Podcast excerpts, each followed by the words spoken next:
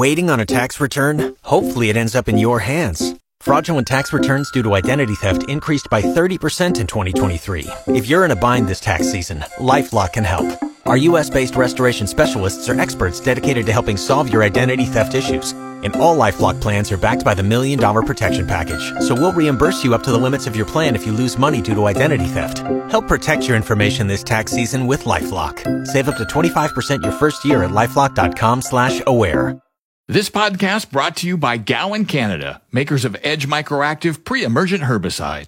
620 CKRM is proud to be your voice for everything ag. Welcome to SaskAg Today with your host, Ryan Young. Hello, everyone. Good afternoon, and welcome to Sask Ag Today. It's brought to you by Milligan Bio, the leading buyer of heated and damaged canola in Saskatchewan. Wants to buy your seed? Visit milliganbio.com and brought to you by the Arcola Co-op. You're at home here on Highway 13 in Arcola. Today, Adam Pukalo with PI Financial provides analysis of canola and wheat futures for this week. It's going to be a dry winter, according to the Water Security Agency's Conditions at Freeze Up report. And in the Senate yesterday, more debate on Bill C 234. The farm weather is in its usual spot at the bottom of the hour. You're listening to Sask Ag today on the voice of Saskatchewan, 620 CKRM. This is Saskag Today with 620 CKRM Ag News Director Ryan Young. Saskag Today is brought to you by Johnston's Grain, your first and last stop for grain pricing and crop protection, and Farm Fresh Water. Fix your water problems. Visit farmfreshwater.ca. Canola prices have been volatile for quite a while, and this week was no different. Future commodity advisor with PI Financial, Adam Pukalo, says the January canola contract was down this week by $13 a ton, dropping well below $700. We're seeing a, a, bit of a move down in the soybean side of things, and that's, I believe, kind of what's been driving canola a little bit lower. Next week's rains in Brazil are a bit of a bearish development, so it seems like there's some selling pressure kind of into the weekend. Uh, we might see additional announcements from China's sales this morning, uh, but really the South American forecast is kind of the main market focus for, for beans right now. It seems that the bulls are kind of disappointed disappointed that prices weren't able to hold their gains over the last couple weeks, even really after solid demand numbers here. So what I'm kind of watching is what's going to be coming kind of after this weekend for the soy markets and, and might affect especially canola next week. But the main story will be the Stats Can report that's coming out on Monday overall, it seems that uh, the estimates have been revised higher, kind of from where they were before. Uh, the average estimate for canola is sitting at about that 18.3 million tons. Uh, the high estimate is 19.7. The low is 17.2. Um, and last report in September from StatsCan, we were at sitting at 17.3. So again, about a million tons more kind of expected on canola, and that's why we might, we might be seeing a little bit of selling here today. So uh, we are kind of well below that 700 on January, and uh, we need to kind of regain that level, in my opinion, to kind of at least confirm a little bit more of an up, upward trend. New contracts for wheat and other commodities have arrived.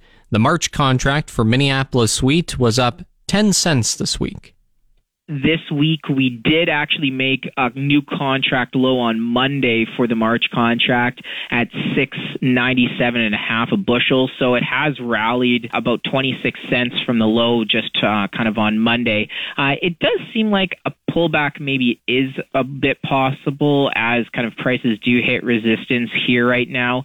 It, it doesn't seem like there's a lot of bullish kind of news for wheat. However, StatsCan again will be releasing on Monday, and there is an expectations for a slight drop in all wheat production compared to the previous report. Uh, so we might see maybe a bit of a bullish number potentially to help kind of wheat next week. Pukalo didn't see any recent news events that greatly affected the canola and wheat markets. Oil prices caused some movement, though, but not much. OPEC did agree to voluntary kind of oil cuts, but it was really underwhelming compared to what I think a lot of, we'll call them energy analysts, were kind of looking for. Uh, so we have seen kind of oil futures in general kind of pull back a little bit. We're trading now on the January WTI at about 76 area. So uh, I don't think necessarily that the the oil kind of markets, you know, helping the grains by any means, especially the oil seeds. Uh, so you know, I think also kind of maybe another, you know, a bearish factor for canola could be the Canadian dollar moving up a little bit. Today we're above 74. Uh, now we've kind of rallied uh, since kind of the the low, roughly kind of on November 1st, about uh, two cents from 72 to 74 here. So that could uh, play a factor as well too, kind of on canola prices right now. Adam Pukalo is a future commodity advisor with PI Financial in Winnipeg. You're listening to Sask Ag Today. Up next is the Water Security Agency's Conditions at Freeze Up report. We're back with Sask Ag Today with Ryan Young on 620 CKRM. Welcome back to the program. The Water Security Agency released its 2023 Conditions at Freeze Up report this week, and it shows most of Saskatchewan is expected to have a dry winter. WSA spokesman Patrick Boyle says the report is typically released around late fall, early winter to get a sense of what the landscape looks like right now.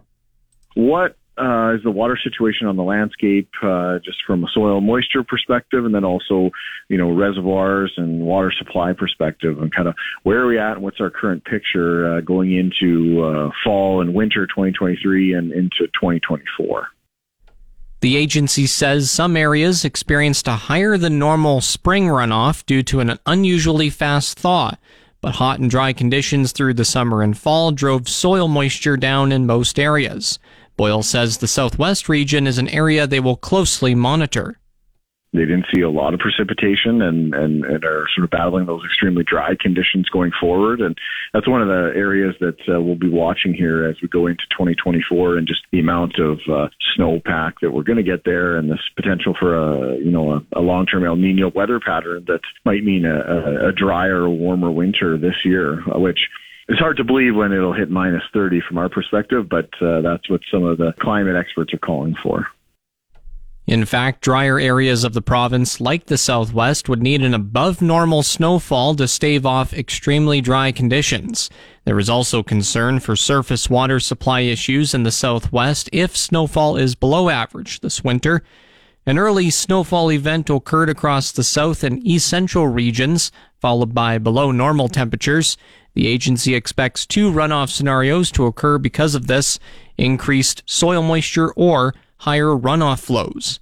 In the southeast, rain and snow in early November isn't recorded in the report, but the WSA mentioned it improved soil moisture levels in the region, but is still considered dry.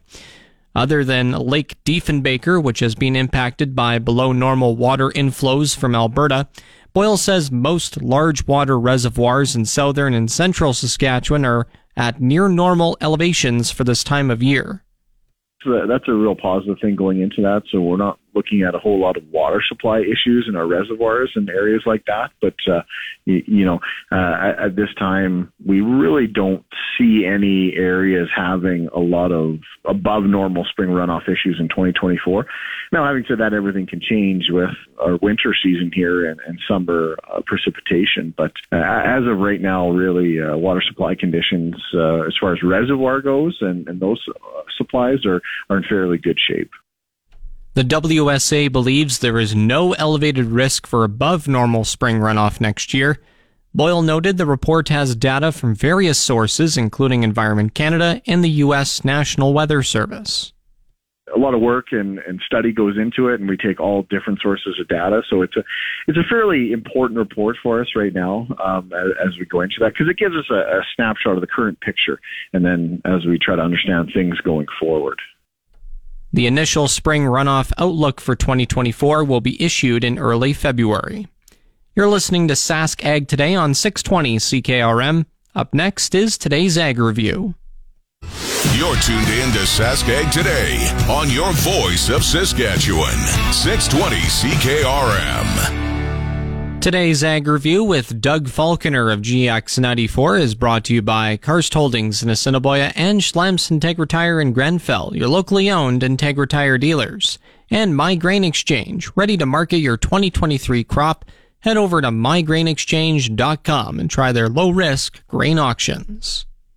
There's a consensus among several traders and analysts that Statistics Canada will very likely raise its estimates on canola and wheat production for 2023 24. Yields on the prairies were better than expected following a difficult first half of the growing period as the weather improved during the second half. StatsCan is set to publish its lone farmer survey based report on production of principal field crops on Monday. The federal agency's previous reports in August and September are model based and largely rely on satellite imagery of crops. StatsCan's September report placed canola production at 17.37 million metric tons, with all wheat at 29.83 million. The latter was broken down to 22.64 million metric tons of spring wheat, durum at 4.06 million, and winter wheat at 3.14 million. Other major crops included corn at 14.93 million metric tons, barley at 7.84 million, and soybeans at 6.72 million.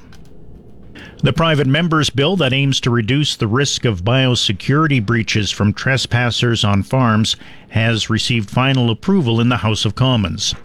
Bill C 275 brought forward by Conservative Shadow Minister for Agriculture John Barlow, would update the Health of Animals Act to make it an offense to enter a place where animals are kept without permission if doing so could expose them to a disease or contaminant.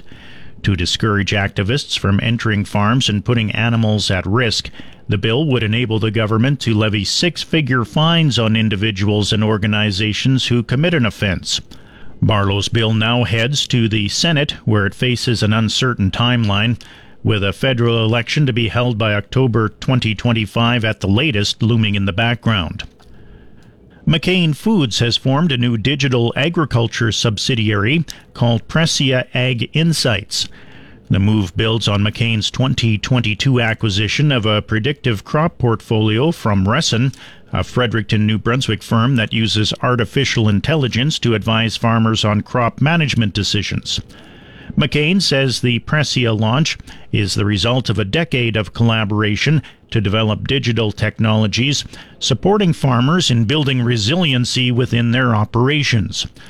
McCain says the technology will allow farmers and crop sourcing partners to evaluate and predict crop yields, optimize harvest timing, and enhance on farm sustainability.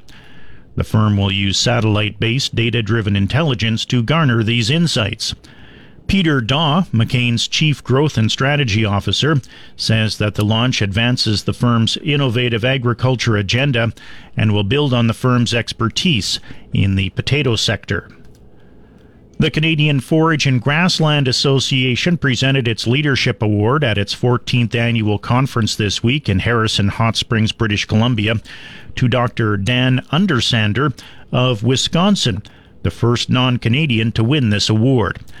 As well as being the keynote speaker at the conference, Undersander has worked as a forage specialist for 48 years, having shared his knowledge across Canada partly through his alfalfa intensive training course.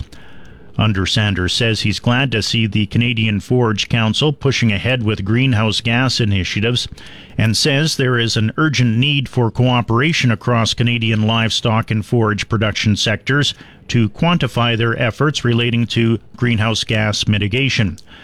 Undersander has published over 1,600 papers related to forage production and utilization he led the development of the University of Wisconsin Team Forage website, the most widely recognized source of forage information for temperate regions around the world. Strong El Nino conditions that have developed in the Pacific Ocean would typically lead to a milder winter across Canada, but other factors this year could challenge that outlook. That's according to the winter forecast from the Weather Network released Wednesday. A milder than normal winter is expected across Saskatchewan and Manitoba, especially across western Saskatchewan, as Pacific air will spread into the region from the west. However, there will still be periods of severe cold, especially during January and February across eastern parts of the region, including Winnipeg. However, frigid conditions are not expected to be as persistent as they are during a typical winter. Below normal snowfall is expected across western Saskatchewan, but eastern parts of the province and Manitoba are expected to see near normal snow totals. And that's today's Ag Review. I'm Doug Falcon. It's your Saskag Today weather on your voice of Saskatchewan, 620 CKRM. The official 620 CKRM Farm Precision Weather is brought to you by Shepherd Realty in Regina, specializing in farm and ranch real estate in Saskatchewan. Call Harry, Justin, or Devin at 352 1866. And Moose Jaw Truck Shop, the number one choice for any diesel engine repair. Drop in, no appointment necessary, or visit moosejawtruckshop.com. I'm here with Phil Spivak from Precision Weather. And Phil, uh, we're coming to the end of the work week here. Is the forecast for this weekend looking pretty good? Yeah, a lot of sunshine. Uh, temperatures not too bad. It's struggling a bit today. The temperature really wants to warm. There's a warm air mass sitting off to our southwest, and it's trying to feed some of that warmer air in. Uh, but for now, we're resisting it, and it's not us. I'm not. I'm personally not resisting it, but the atmosphere in general is. And as a result, we're going to remain negative today, which by normalcy standards for the first day of December is certainly not bad. We have already uh, gotten to about the normal coming into the afternoon. We should just get a bit above it, between minus three and minus four most areas this afternoon. The wind holding in the southeast, and it's that southeasterly wind that's the key that sort of indicates we're not in the warm air yet because it's off to the southwest, and the frontal boundary, this I'll call it a warm front, even though it's a very weak front, uh, is pushing it from the southwest, and ahead of it, the wind is southeast. So while the wind is southeast, that tells me it's not here yet, and that's why we're struggling today. It shifts into the south to southwest tonight, and our low is minus 10, which you could say is okay, it's a little cooler, but it's a little warmer than last night, and it's not as cool as it would be if this warm air didn't get in. We'll be seeing uh, some cooler readings sitting just off to our north uh, later on tonight. But for most of us, we're around minus 10 and minus 1 tomorrow with a partly to mostly sunny sky. The warm air retreats ever so slightly. We still get almost to freezing. I'm thinking maybe not quite to it on Sunday, but still a mostly sunny day. And the air is pretty dry for both Saturday and Sunday. Minus 2 we'll look for for a high. Watching for some light snow on Monday the uh, computer models which are uh, showing us this snow and looking it's looking like a very reasonable scenario are having a hard time with it because there really isn't much and there is a chance for a light accumulation, but it's not going to be enough to really uh, be called an impactful snow. And as a result, the, the computer models, when they see stuff like that, they have a hard time really reconciling it. I think the afternoon is our best bet for the snow uh, midday through afternoon, and then we get back into temperatures above freezing for a couple of days. Tuesday and likely Wednesday as well, partly to mostly sunny highs within a few degrees of three both days. Thank you very much, Phil. Normal highs for the period are around minus 6 degrees, normal lows minus 17. The sun rose at 8:37 this morning, and the sun will set at 4:58 again. Taking a look around the province in Estevan minus 3, Swift Current minus 5, Saskatoon is at minus 6, Weyburn and Yorkton minus 4 degrees. The warmish spot in the province is in Coronach at minus 1.4, the cold spot in Stony Rapids at minus 21.9. In Regina, it's a mainly sunny sky, southeast wind at 15 kilometers an hour, humidity at 74%, temperature minus 6 degrees or 22 Fahrenheit, barometric pressure at 101.2 and falling. In Moose Jaw, it's partly cloudy, east southeast wind at 8 kilometers an hour, and the temperature minus 4 degrees. Again in Regina, mainly sunny, southeast wind at 15, temperature minus 6 degrees. Back in a moment. Catch up with all your ag news anytime at saskagtoday.com. Now, back to Saskag Today with Ryan Young on 620 CKRM. This portion of Sask Ag Today is brought to you by McDougall Auctioneers, where you're guaranteed the best buying and selling experience. McDougallAuction.com. And Pattison Liquid Systems, experts in liquid fertilizer distribution. Fertilizer's just better when it's wetter. Pattison Liquid Systems, expect the best. Still no vote, but there was more debate on Bill C 234 yesterday in the Senate. Senator Jim Quinn brought up the issue of balance, as he says he believes in climate change and the need to do something about it. And I think that we have to look at the farmers of our country who are under pressures and farms are reducing. We talk about food security. And I think that we need to give them the opportunity to continue to provide food for not only Canadians, but food around the world while we don't put unnecessary hardships that continues to accelerate the loss of farms. And I think that we need to keep climate change as a reality, but do so in a very balanced way. I don't think climate change is a question of flicking a switch and all emissions stop. I think we have to have a very well thought out, balanced approach to allow our climate to make the changes uh, that will, will save our planet. So I just wanted to share those thoughts and suggest that and ask that we really stand back from any partisan views we may have and truly be independent senators to think about what is the best position that takes into consideration the things I've mentioned, uh, including the farmers who feed our country and feed our world. Senator Pierre, uh, Pierrette Ringuette doesn't support the bill in its original form and had a question for him. Last weekend, I stayed in, in, in Ottawa, so Friday afternoon, I went to Costco and bought a tray of Bergeron cheese, diff, different, you know, Monterey, and it was in a nice package. It was 800 grams for that tray of cheese and it cost me $12. The next afternoon, I, I needed some Diet Pepsi, so I went to Walmart because it's two for four dollars. and while I was there, I had to pass in front of the cheese display. And it caught my attention because a similar tray of select cheese from Bergeron, the brand, was 300 grams for $15. So at Costco, the same cheese for 800 gram, I paid $12. And at Walmart, for the same cheese, even less than, than 50% of the tray I bought at Costco was $15. So my question to you is what part of the carbon pricing is responsible for this disparity in price? Senator Quinn. So th- thank you for your question, uh, and thank you for uh, do, uh, doing comparison shopping. I think that the important issue that I've raised is the question of climate change as it relates to farms. I didn't raise in my debate the pricing policies of retailers. I can take you to no frills, and you might have got it even cheaper. But that's a retailer that's a retailer issue. It's not the issue that I was addressing with respect to the operation of the farm and whatnot. And the last comment I would have is I'm glad that you were able to go to Costco, and I'm glad that you were able to go to Walmart and choose the products that you want. My point is that if we don't take a balanced approach, we're going to continue to see an increase in the number of people that don't enjoy that same benefit that you enjoyed because they don't have the resources to pay for those foods. Again, there wasn't an actual vote on the bill yesterday, and the Senate has been adjourned till Tuesday. There's allegedly going to be a vote on the bill at around 5:30 Eastern Time on Tuesday. That's around 4:30 our time. You're listening to Sask Ag today on 620 CKRM. Going to take a quick break. We'll be back right after this. You're tuned in to Saskag today on your voice of Saskatchewan, 620 CKRM.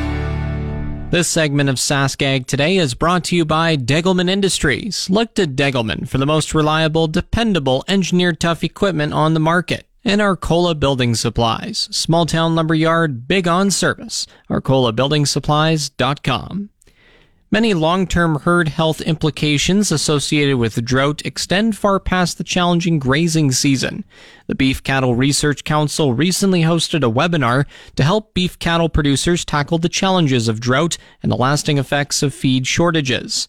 In the webinar, Dr. John Campbell, a leading expert in bovine health and management from the University of Saskatchewan's Large Animal Clinical Sciences Department, says when cattle consume bleached and dried out forage stands, or when their diet is switched to an alternative feed source, several deficiencies and conditions can be expected.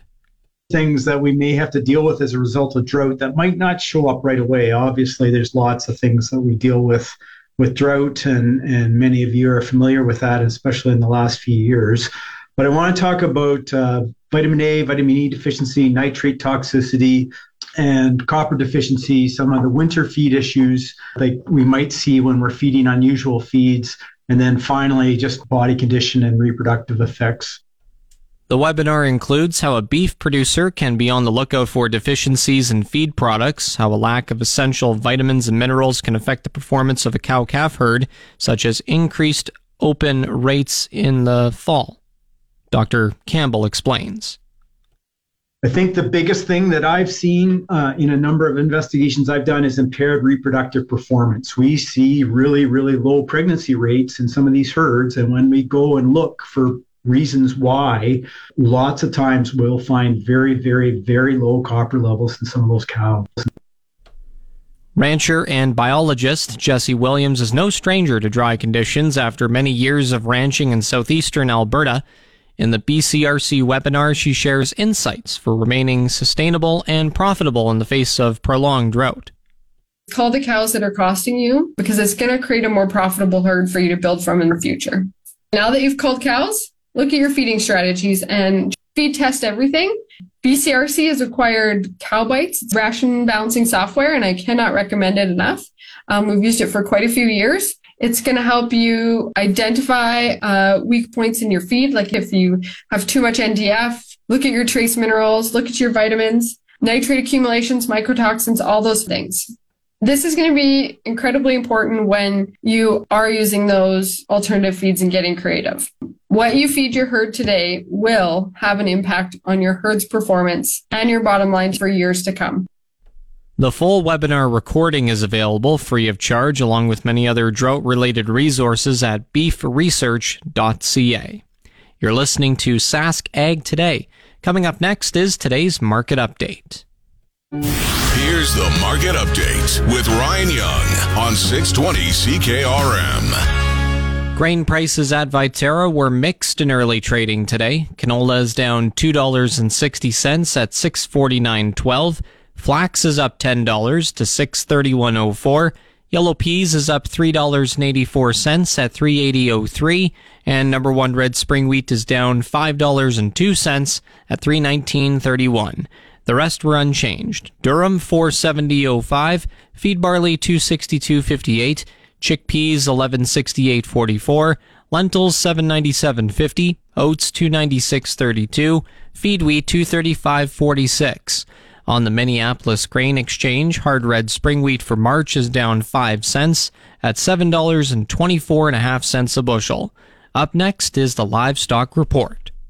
The Saskag Today Livestock Reports on your voice of Saskatchewan. 620 CKRM. The livestock quotes are brought to you by the Weyburn Livestock Exchange. Call Weyburn Livestock 842 4574. Now, here are the latest quotes. This is Grant Barnett with the market report. Heartland Livestock here in Moose Jaw. 2,000 calves on offer here at our Tuesday pre-sort. This market looked fully steady to the last pre-sort. Here's what happened. 124 red and black steers, 484 at 428. 115 red and black steers, 535s at 399. 72 of them 592 at 377. 91 little red and black steers 432 at 452. We sold 127 black heifers, one drag 481 at 349 and 75. 68 small heifers 366 at 368.